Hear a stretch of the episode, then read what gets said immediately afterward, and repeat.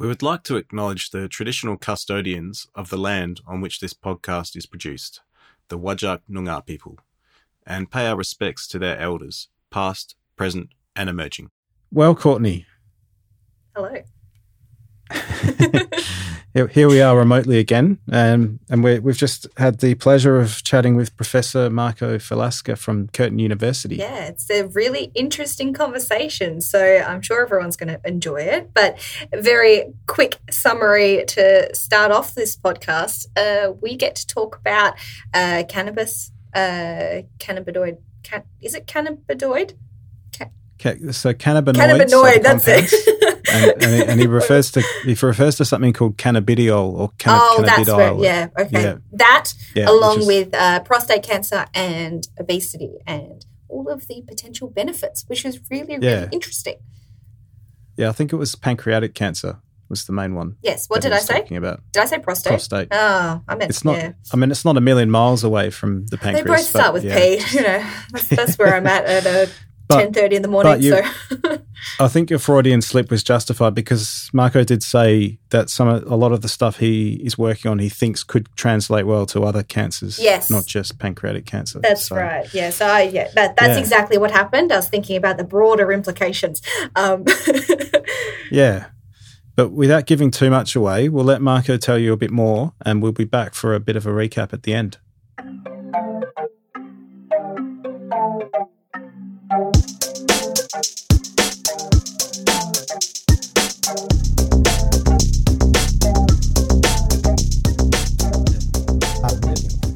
Okay. Excellent. Well, thanks for joining us on the podcast, Marco.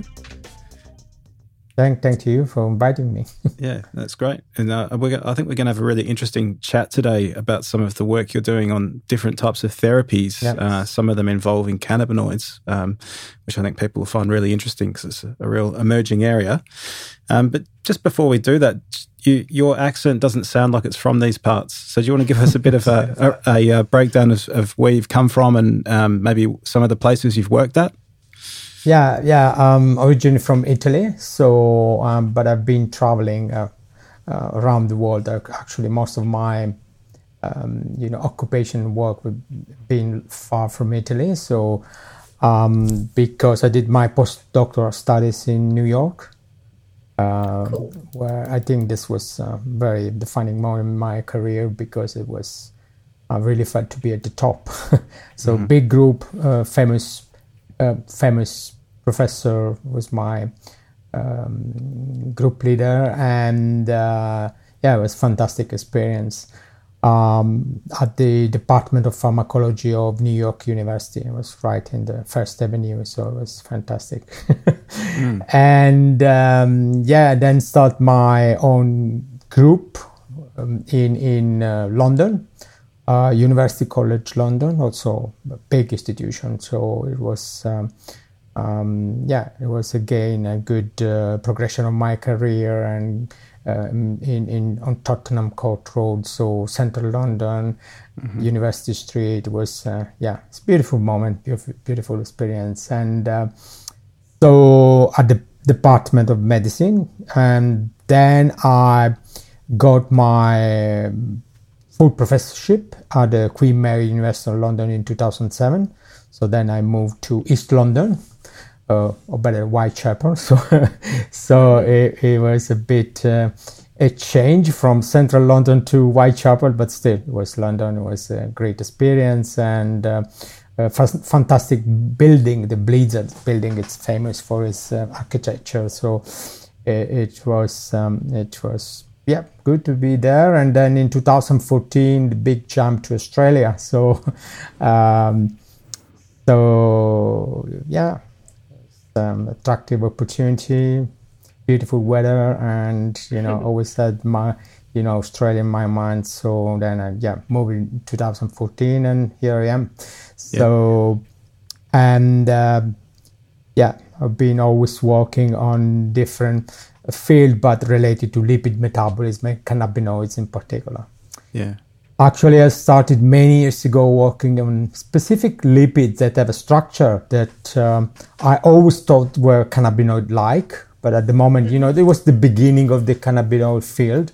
but now they are uh, considered part of the extended family of cannabinoids. So this is uh, the term I like because what started to be just few molecules is now getting more and more appreciated that is a more larger family.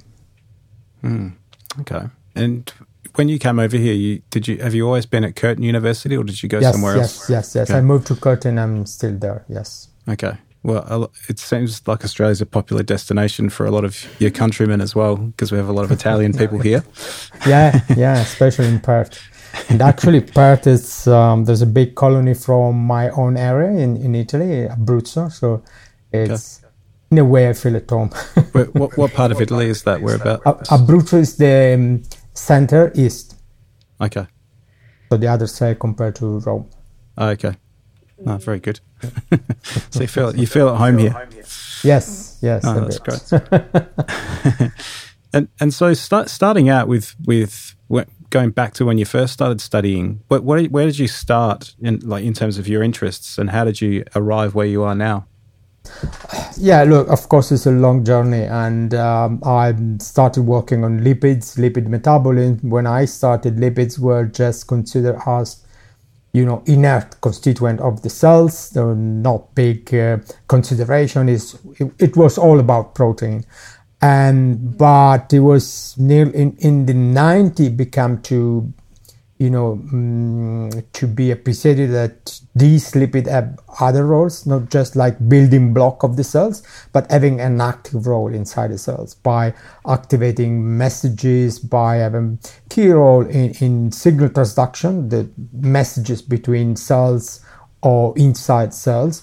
So and then it was um, i was particularly attracted by lipid that uh, um, it's it's um, i'm still working on it because you know at the time was unknown. The big uh, uh, it was a not known what was the receptor. So the big turning point for me was 2000, 2007 when the receptor for this lipid was identified as the putative cannabinoid receptor what was considered the cannabinoid receptor 3 so you know there are two main cannabinoid receptor called cannabinoid receptor 1 cannabinoid receptor 2 but it was soon um, noted that cannabinoids can activate other uh, receptor other activities. And this is why people started to look for alternative receptor. And this is why the family extended because when the, the other receptor were identified and other ligand for this receptor was also identified. So and in particular uh, you know because of the uh, cannabis activity on psychotropic activity people were looking at the brain. But my previous research was mostly cancer was a bit different more in the periphery not in the in the, in the brain. And uh, I, I was the very first to look at the cancer's expression of this receptor. Indeed we found that uh, this re- receptor is found in, in cancer cells. And from there, we move to all the activity we are currently d- doing because then we also, I always said it's interesting in cancer, but also on um, metabolism and obesity and diabetes.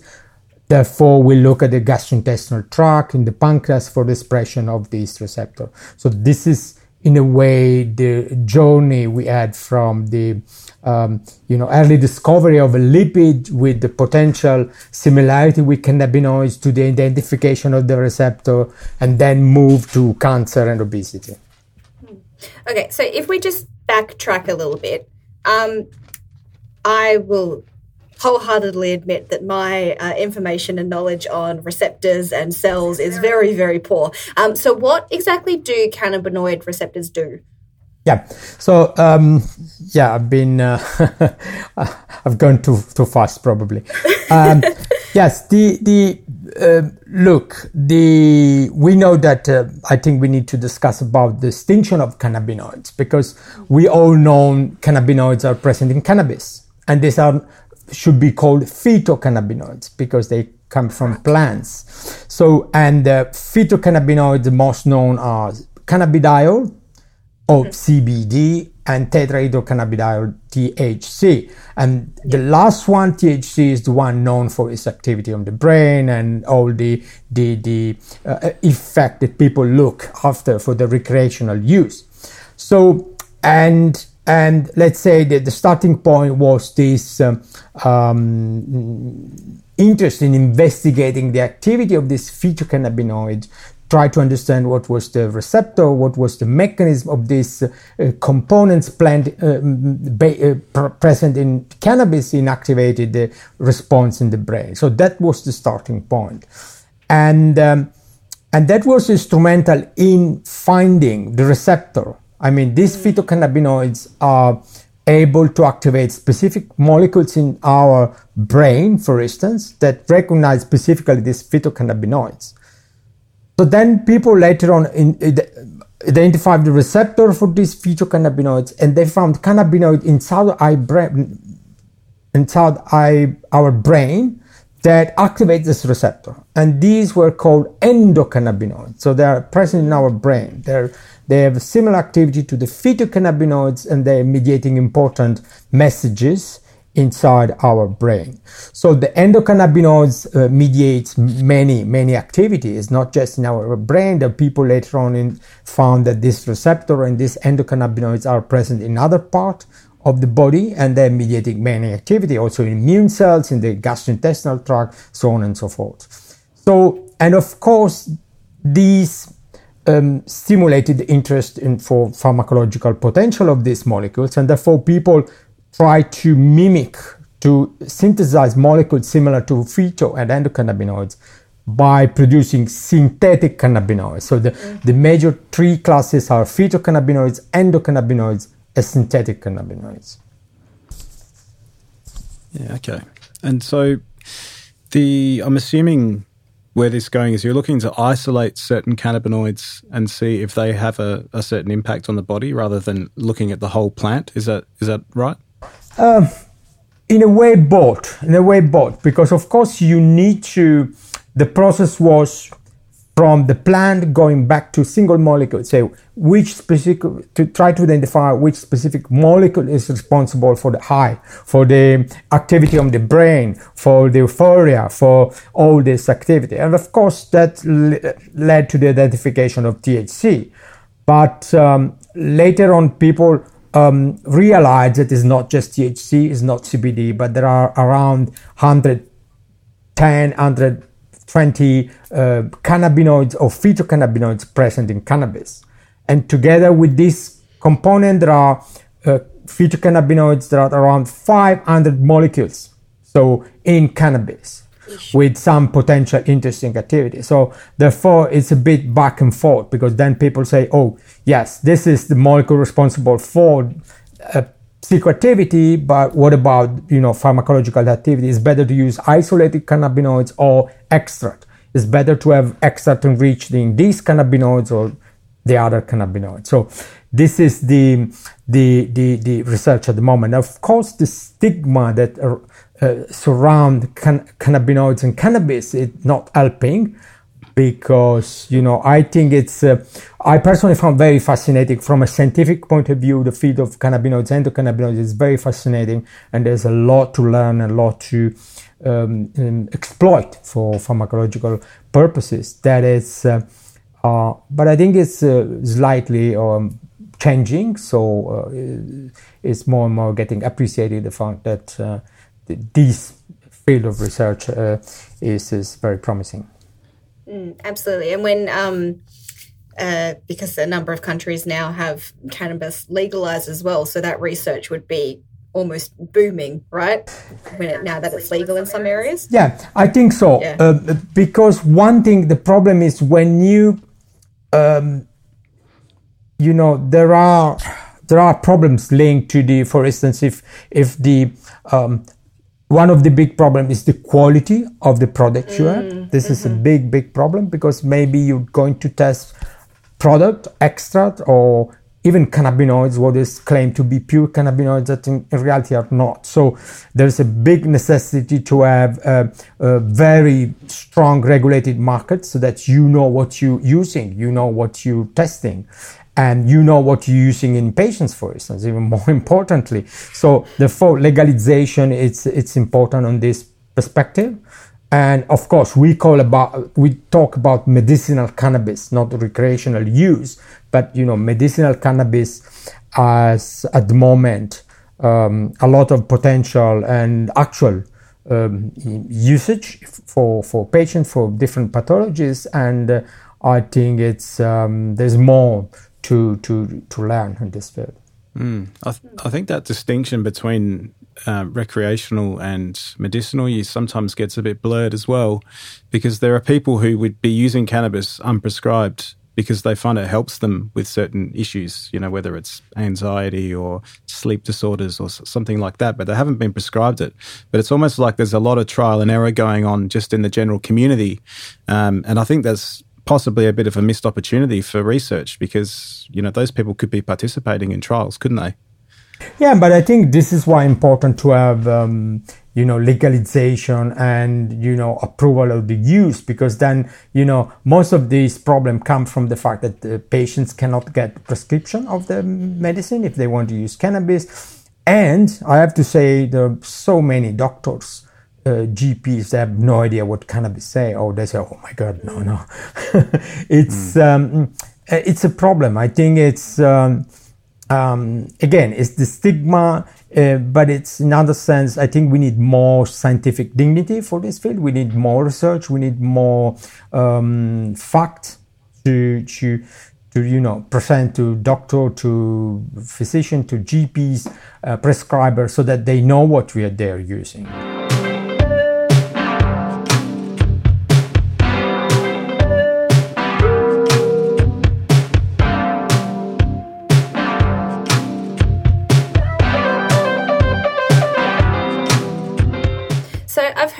Um, yeah, as Craig said, cannabis is uh, potentially good for you know sleep disorders. I've heard for seizures, um, anxiety, things like that. But you said that there's potential for um, cannabis or cannabis related things um, are good for potentially obesity and cancer. Yes. How does that work? Yeah, um, of course. Again, um, you know the research um, you know, from one side there is ignorance, the other side there are people say, yeah, okay, for minor condition it's okay, but not mm. cancer, not big condition. Why not? So our research started from cancer actually, because you know the the the very fact that I'm interested in this uh, um, area of research is the fact that we identify one of these receptor in cancer cells, and this lipid uh, endocannabinoid-like lipid, um, you know, has activity in cancer cells, and this is more than 20 years investigating this particular lipid. So, and um, the idea was, can we block the activity of this lipid that is hyperactivated in cancer cells by using uh, and this receptor by using specific molecules antagonists? And it turns out to be that cannabidiol is an antagonist for this receptor, and it works very well. So it's um, now known for to us and has been published. Uh, uh, it's now quite a few years that we know that, and it works very well. So the problem is, the big problem is, being a natural substance is very difficult to test in in trials. So we're trying to start this trial. There is interest. Um, so it, but it's it's very difficult. It's very difficult because no one is investing in natural substance. So uh, as simple as that. But it works very well, and it's um, in our model, in very aggressive model of pancreatic cancer, for instance, it works. It works well, and there is also you know isolated patients. There are patients using this this uh, product with uh, good results, but of course we need clinical trials not anecdotal uh, evidence. We need clinical trials that definitely prove that we are right. So, and we know pancreatic cancer, for instance, is very aggressive, and it's one of the model we're using, and it works.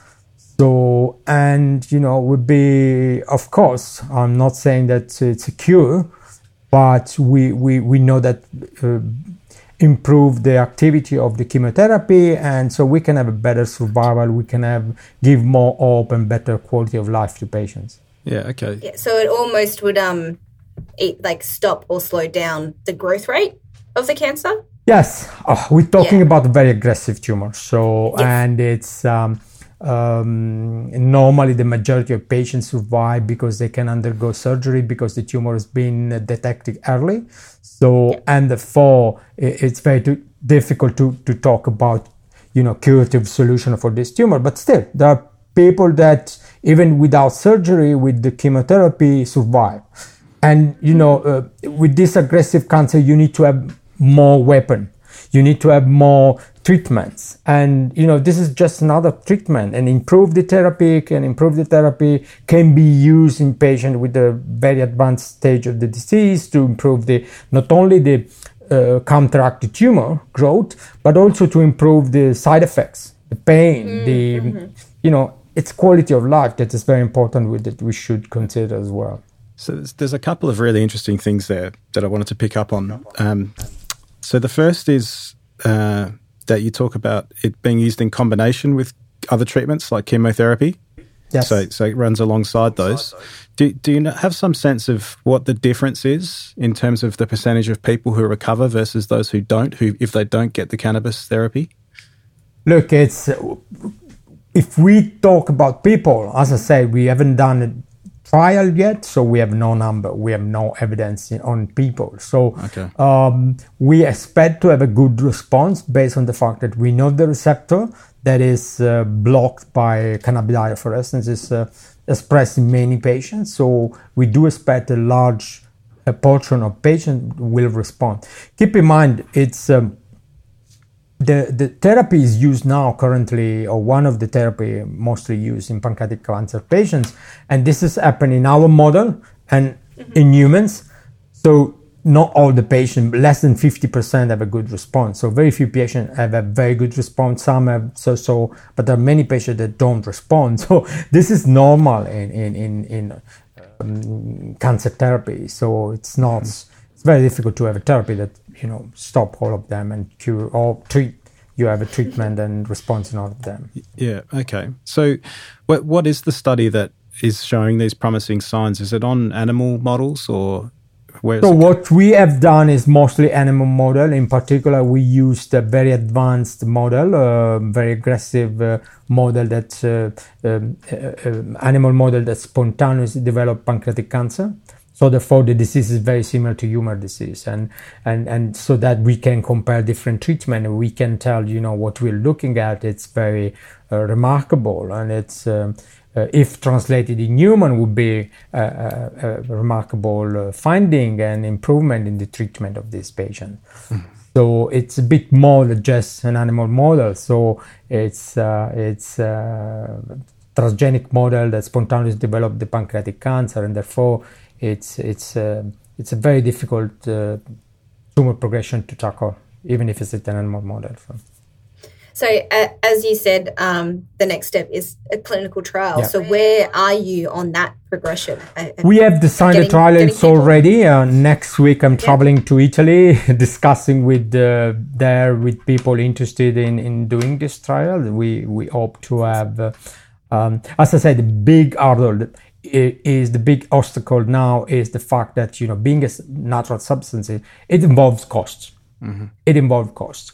And to propose this as if you propose this as um, um, just mild treatment for uh, quality of life and for pain people will accept it. But if you say no i want to do a treatment high dose uh, it's safe. It's absolutely safe. We know it's safe and we won't do it because we know it stands in survival we know it's potentiating chemotherapy. So it become very difficult to to propose this to let the community accept this fact. Because it's a fact. So we know it's working it's been published it's been peer reviewed it's not just a, a quick uh, you know fact that we're proposing it's it's something that I think um, we need we need it's about time to to test. you know, even if it's negative, we need it. So once for all, we say it's not working, or it yeah, is working. Absolutely. So we need that.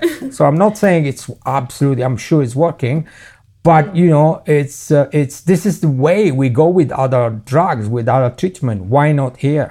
We're not testing this drug. So. Mm, okay, so I had a quick question that's come up a couple of times that it's difficult to get people to, in, to I guess, companies to invest in development of natural therapies. Um, do you just want to talk us through why that is? What, oh, it's very simple because there is no profit. okay. So normally, normally people invest in drugs because then there is profit. It, it's normal. It's the look. It's the, the it's the law at the market. So you invest okay. in, mo- you know, there are investors that invest in the molecule because if this is walking it, you, you, you know you one day you get profit from from it. So of course yeah. we don't get any profit. And um, but this is a problem because it's uh, you know especially for molecule like this. And let me tell you one thing it does not involve a huge amount of money to test drug like this because it's a very simple. So what we're proposing is you know we're not proposing to have patients not treated. We're proposing all the patients are treated with chemotherapy. One group without our cannabidiol, the other group plus cannabidiol. So there are not ethical problem, and we know it's not toxic. We know there's no side effects or very mild, mm-hmm. very minor side effects. So in principle, it's a very um, uh, it's a very easy trial and not very expensive trial but yet you know you need to find the money mm. to do it yeah so yeah and, and, i think the reason there's no money is because you can't patent a plant whereas you can patent yeah, indeed a, a indeed so the yeah. only hope is to find someone that has a special formulation of the drug that can be in a way protected so that they have some interest in funding mm. the, the, the, the trial my personal opinion is all the field will benefit from a trial like this because you know if negative it's good. Anyway I, I, mean of course it's not good but you know in in this for for you know detractors of uh, the cannabis is good because it's not working. Mm-hmm. um, uh, but you know if, if it's working you know you can imagine a very safe and relatively cheap treatment will be available for a very aggressive disease that has very little to propose to patients. So that would be a big leap forward that uh, This is why I'm I'm trying. Of course, it's my you know it's my research. I want to do it as soon as possible, but it's for for all patients with pancreatic cancer, but also other cancer can benefit from these treatments. Hi, we hope you're enjoying this episode. If you have a minute and enjoy the conversations we bring you, it'd be great if you could go to wherever you get your podcasts and give us a quick rating and review. Not only do we love to get your feedback, but it also helps other people to find us. Thank you, and now back to the show. With, with regards to funding, do you rely on funding from government agencies, or how do you source your funding to do this work? Uh, yeah, the here in Australia, the big funder of my research was the Pancreatic Cancer Research Foundation. So we have mm-hmm uh, big we had a big big support from this uh, foundation and it was instrumental for us to do all the research. We're doing a lot of other research. We're looking at biomarker. I was dis- uh, discussing with Courtney before about our um, you know we uh, royal perth hospital we are isolating blood from pancreatic cancer patients to try to identify new markers. And this research has been funded by pancreatic cancer research foundation and of course, we most of our cannabinoid research is funded by companies that are working on the on, on this space.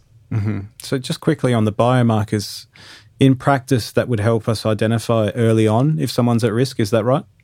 Yeah, yeah, yeah, yeah, indeed. Especially for you know very aggressive cancer like pancreatic cancer, but also ovarian cancer. The to identify early. So pancreatic cancer is called the silent killer because by the time you realize you have something wrong, it's too late.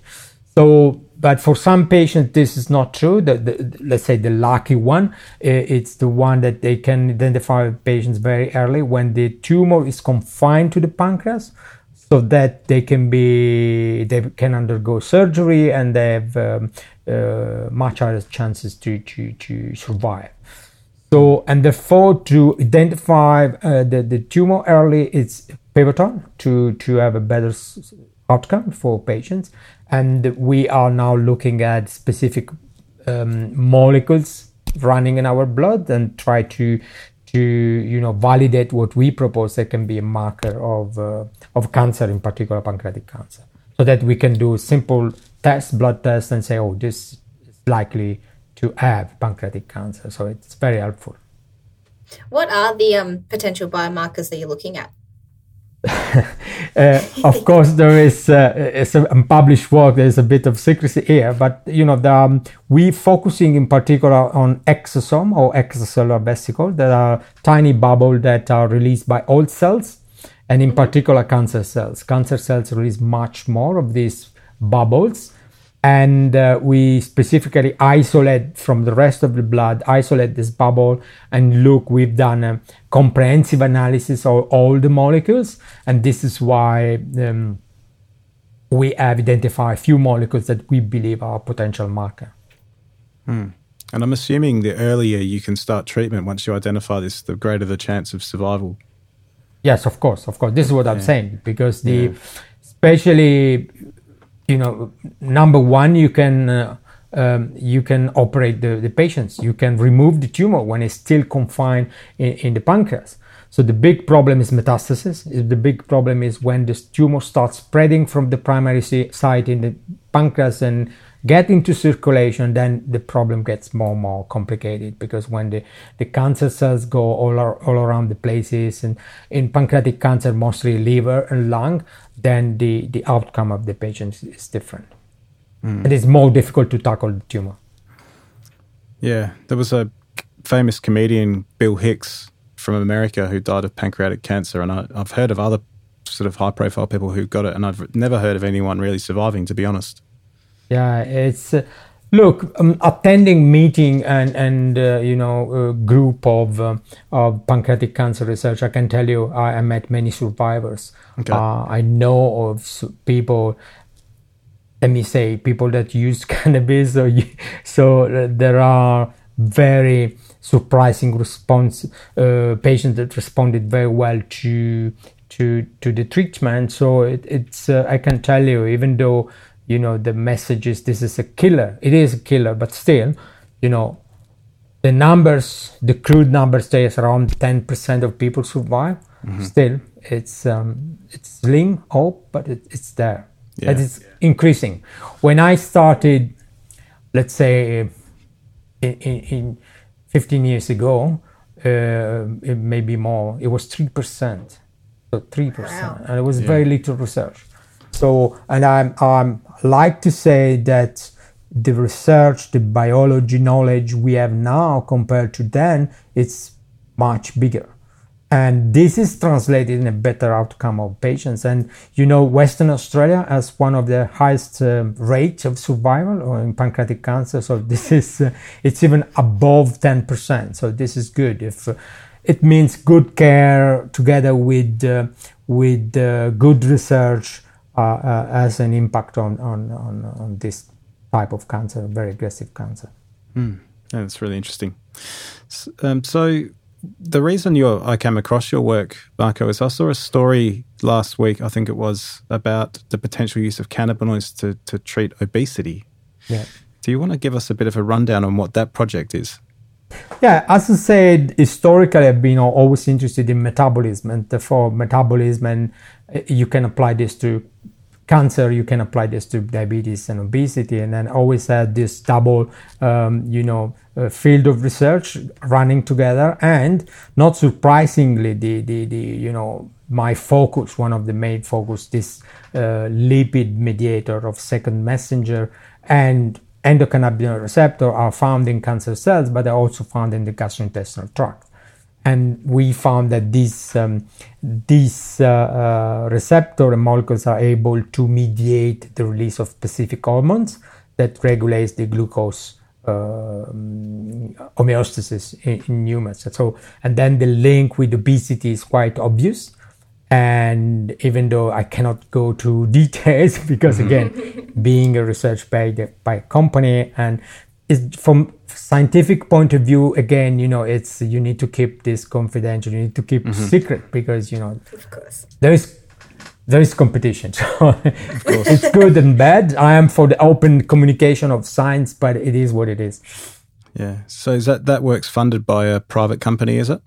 Yeah, it's a uh, Little Green Pharma. This specific work is funded by Little Green Pharma, and uh, yeah, it's um, I personally I found very uh, fascinating this field of research because in a way uh, when we studied philosophy, you know, there was uh, uh, philosophers saying you men are what they eat that it mm-hmm. sounds funny at the moment but now it's not so funny because what we eat if we think um, uh, lipids or carbohydrates or proteins uh, depends of the type of food you eat you can have a different response in your body it can influence your body enormously and uh, and therefore this is the kind of work we start with doing it's now quite a few years. So try to identify lipids that present in our diet and look at what the response in terms of hormones, insulin response is. And this is quite interesting because it's, uh,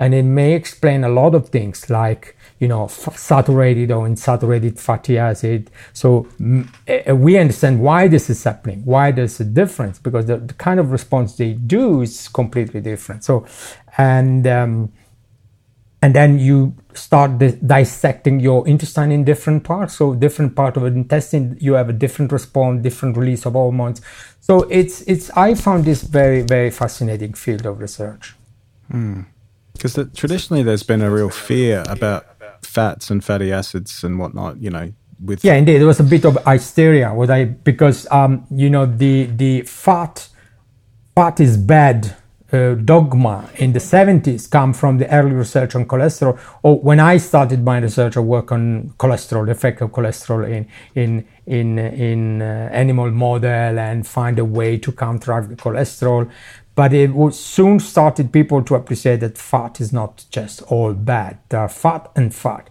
And this comes to my, you know, initial uh, observation around how lipids, how fat, how what you eat influence your response in your body and your health.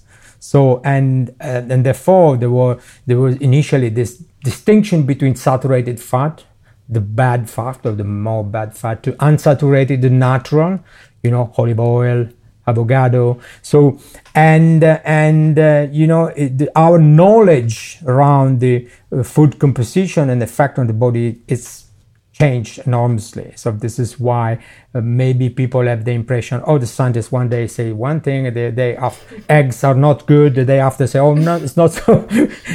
so the, it, the, eggs over time is one of my favorite stories because it's like eggs are amazing. Eat twenty eggs a day, and then eat none per week, and then it's back to like seven a day. Yeah, yeah, um, yeah. It's a great story. yeah, it's uh, it's um, it's true, but it it yeah. parallels the knowledge and uh, uh, you know science as its limit.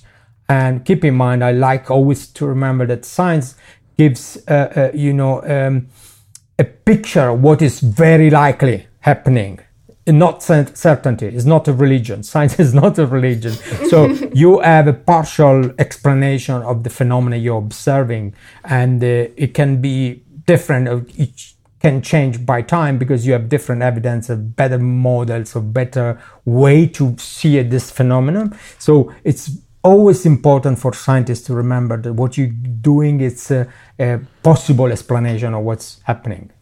Yeah. And look, there's a lot of evidence out there in the world. If you look at countries like, you know, developed countries that have high carbohydrate and sugar kind of diets and convenience foods, obviously diabetes has proliferated in those places. And then if you go to sort of developing countries and undeveloped countries where their diets are a lot more natural just out of um, necessity because they don't have access to manufactured foods as much, it seems like the, the rates of diabetes and hypertension and some of these other conditions are much lower in those places. So it's, yeah.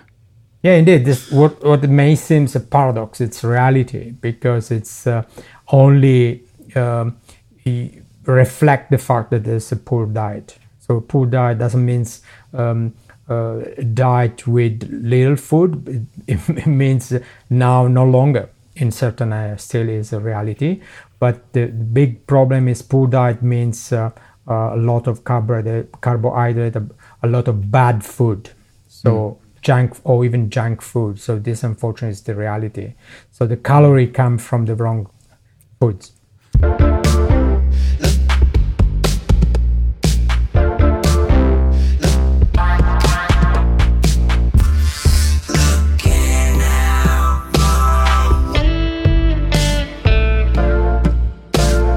So, is the overall um, end goal, I guess, of the research you're doing with this company is to just create like a almost like a in quotes diet pill or what yeah what's the end goal? Yeah.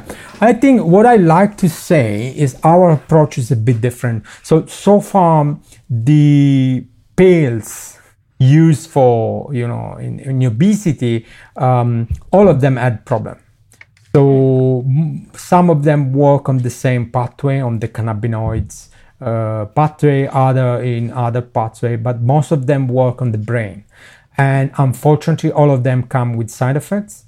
So there was the, the famous case the rimonabant was a drug working on the cannabinoid receptor 1 and it, it, it works very well. Unfortunately there were some side effects. There was suicidal thoughts and there were some patients that so long story short the drug was discontinued it was a big setback in the field so, and therefore, the urgency in this field is try to find molecule that works all, only in the gastrointestinal tract. So, this is our approach. We want drug that work only on the gastrointestinal tract with no um, brain implications, so only in the right. periphery. So, this is the big difference. The other important thing, we want to harness nature. We want to mimic what normally happen in nature. This is why my interest in studying how these hormones, what happen in normal conditions olive oil. What happens when you give olive oil to to animals or patients? What happens in, in terms of release of hormones and what impact has in the health of, of, of people? So and this goes to then find a remedy. That is something that is mimicking this and you can put in a pill or whatever you want to to use it. So and um, so this is the big difference. I think it's in a way it's uh, uh, it's uh, very original and probably unique compared to other treatment and uh, uh, you know we hope to get so of course it's uh, it potentially could be affordable and remedy can be used by all. So um, this is what we hope because we're talking about chronic usage chronic treatment so you need to have affordable treatments Mm-hmm. And without giving any secrets away, is there a particular compound that you're looking at, or is it the whole the whole plant or the, all uh, No, we, of course we started with some compound. We are a few of them that we are more interested than other, and uh, we're doing a complex. We're not just looking at one. So I hope I'm not disclosing, but it's uh, uh, to know the complexity of the physiology is very important because then you can uh, harness this complexity and find the right remedy, the right compounds or compounds. so, and and this is the approach we're using, but of course the there are there one consideration to keep in mind: long-term treatment. What's happened, and here in a bit our work with the animal model of cancer helps us a lot because we treat it with strong dose of different cannabinoids and combination of cannabinoids uh, cancer model and we know they are safe. Apart from thc if you use thc at higher concentration even mice get high. Yeah okay. Yeah okay. So just to use this cannabis and obesity project as an example are you are you at like stage one in the the trial type process, or whereabouts yeah. are you? Yeah, it's we're still in the preclinical phase because we need to. When we talk about compounds, means that you need to compare all of them and try to identify which is the best formulation to use. So we're still in that stage, but the good news is being a natural compounds, the translation in clinics, in trials is pretty fast and this is the good thing. Look when i did my when i, I did my cancer study um, uh, i've decided to use cannabidiol or you know point on cannabidiol for anti-cancer activity rather than synthetic compounds for the simple reason cannabidiol is natural. If it's working you can go to trials immediately. That was my mm-hmm. idea. And unfortunately was wrong because it's in a way wrong because you know there's no interest mm-hmm. and, and, and, unfortunately, but you know, still to, um, you know, I can tell you I've tested my, many of these synthetic compounds, and most of the time, this specific wonder drug, most of the time they come with the side effects, sometimes severe. So mm-hmm. it's um, it's for for pharmacologists. These are things you need to consider. So the the, the nano uh, uh, femto uh, wonder drugs are sometimes uh, you know come with a lot of side effects that you know the company like to say oh it's good. There's no side effects. Yeah th- there was a, a really interesting and, and noteworthy point in that in that with research in general and i think it, this doesn't necessarily just apply to your research but kind of research in general is that people have to be interested and willing to put money up yeah. to do the research. Yeah, of course. Um, and that's something that affects all research projects. And I think a lot of people need to remember that in that maybe something hasn't been done because you can't get funding, even if it's a very, very good idea.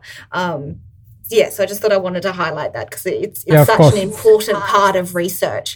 Yeah, I think this is a a very important aspect because research is very expensive and it's getting Yeah. very, very more and more expensive. And in it, you know, you need fund. Mm. as Yeah, simple as absolutely. that. And otherwise, you can have the most fantastic idea in, idea in the world, but uh, if you don't have funds, you're going nowhere. Yeah. If no one cares, it doesn't matter. yeah, just it takes so much time. There's obviously all the approval processes. There's the clinical expenses, the lab- laboratory expenses, obviously the expertise um, that costs money as well.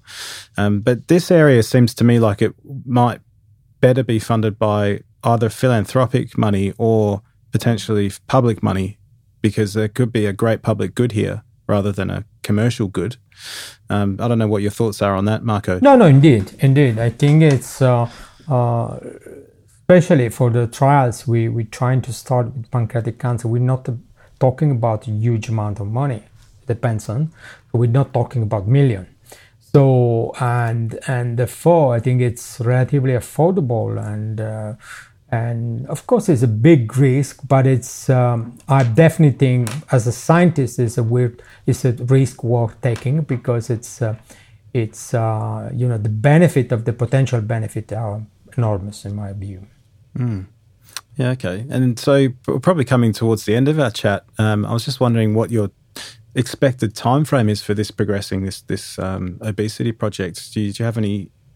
Yeah, it's uh, um, if everything goes according to plan, I think in a couple of years we are um, in the position to have the final formulation to move to the trials. So this is the ideal scenario. So as I said, when you go um, in in chronic treatment, so treatments lasting long months, even in animals, you don't know what's going to happen.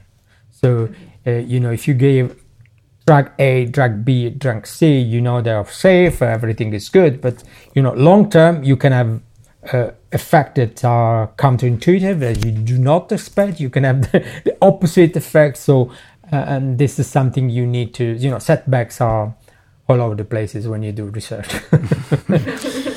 And, and just to look back to the the cancer um, research that you're doing, do you have any sort of t- potential timeline for when something for pancreatic cancer might be available? Look, it, it, I think it's overdue. We, we, we, I, you know, it's quite a few years. I'm trying to start this trial, and uh, you know, as I said, I'm going next next week and going to to Italy to discuss the with the potential partner interested to to fund this research.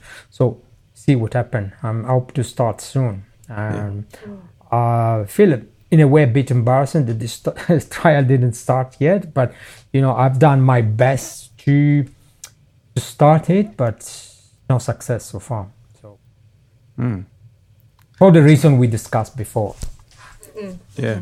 Well, fingers crossed that um, this meeting over in Italy works well for you because it, it you. does sound like a very uh, interesting and, and valid project that has a lot of potential for Yeah, good outcomes. yeah. So, Yeah. fingers crossed. Thank you. Yeah. Th- thanks very much for your time today, Marco. It's been fascinating, and you've opened my eyes because I didn't know that a lot of this work was happening, and that the, these you hear stories from people about cancer. Uh, you know, and cannabis, you know, being quite good to help with cancer. And I always just assumed it was the pain and, and the appetite Yeah. loss and stuff like that. But you, That's what I thought. yeah, but you're actually telling us that it might actually help people recover as well, which is uh, amazing. Yeah.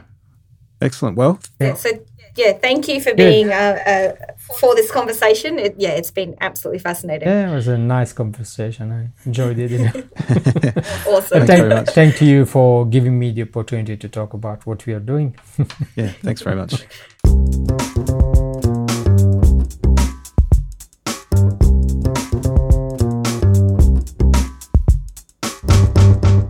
And that was our conversation with Professor Marco Falasca. Yeah, who I did not know that uh, cannabis and all of the other compounds associated with cannabis could influence cancer and obesity. That to me is crazy. Uh, yeah, just never yeah, thought about it. It's it seems counterintuitive mm. with, with, obesity because obviously we always associate people who smoke weed with getting the munchies yeah. and eating too much and you know putting on weight. So the fact that there's parts of the cannabis plant, um, certain compounds that may help to treat obesity and metabolic syndrome and whatnot is uh, fascinating. Really, it is. So yeah, it, it's it'll be curious to see like which parts of these compounds uh, have certain effects, whether like some of them do increase appetite and then some of them decrease appetite or decrease the bad outcomes of eating too much food. yeah. Yeah. Um, yeah. Look, and, and the, the exciting thing is that it's, we're not talking about long time into the future here. Mm. We're talking like a matter of years. Absolutely. Um, based on what Marco just said. So, I mean, and the other thing about the cancer work he's doing, which blew me away, was that I've, I've heard of um, you know, cannabis being used by people doing having chemotherapy to aid with um, some of the symptoms of or the side effects of chemotherapy, mm-hmm. like appetite loss and pain and that sort of thing. Uh, and I'm sure it gets used in palliative care in some cases as well. But actually being used as a therapeutic treatment to try and reduce the risk of dying from the cancer, I think is that's a whole different ballgame. Yeah, absolutely. And as we know, pancreatic cancer has such a low survival rate. So there is so much opportunity to try and increase that survival rate and have better quality of life. And if, if something like this can improve that, that's that's a life changer. Yeah.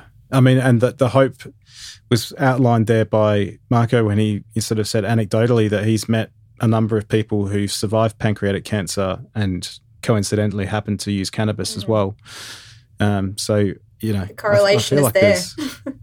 Yeah, potentially. Yeah. Obviously, he's he's doing the work to to try and establish that link a bit more um, robustly. But yeah, fascinating conversation. And it, this episode kind of came out of left field because I was just reading an article on the ABC about you know the headline was around cannabis being used to treat obesity, and I thought that's fascinating. Let me have a look at that. Mm. And then it, then it was you know this guy's actually working in Perth you know, Curtin University.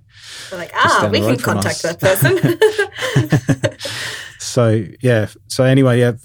Many thanks to Marco for taking the time and, and making himself available Absolutely. at fairly short notice. Yeah, we definitely um, appreciate um, it. Um, yeah, particularly for any researchers that come on. We know that everyone's very busy, and the fact that uh, we can reach out a week before and people are happy to come and chat about what their passions are, it's yeah, it's amazing.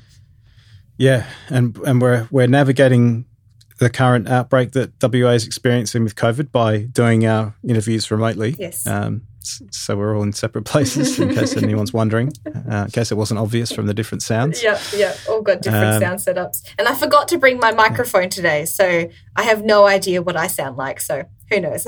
yeah, it doesn't sound too bad. I'm assuming you're just using the computer's internal yeah, microphone. Yeah. Yeah. Yeah, I can understand you. So. oh, good. That's all that matters. oh, well. Um, so if people want to get in touch with, with us about this episode or any of the others, how do they do that, Courtney? Yeah, so you can uh, shoot us an email, meaningofhealth at outlook.com, uh, or you can tweet us at health means what. So, as per usual, we would love to hear from you guys, hear feedback or conversation points or anything that you guys would like to talk to us about. We would love to have those conversations. So, please contact us. Yes, great. Um, all right, well, excellent work. And we will be back with everybody soon with another episode. Sounds good. The Meaning of Health podcast is produced with the support of the Education Enhancement Unit and the School of Population and Global Health at the University of Western Australia. The podcast is produced by Craig Cumming and Courtney Weber, with editing, mixing, and additional music by Craig Cumming.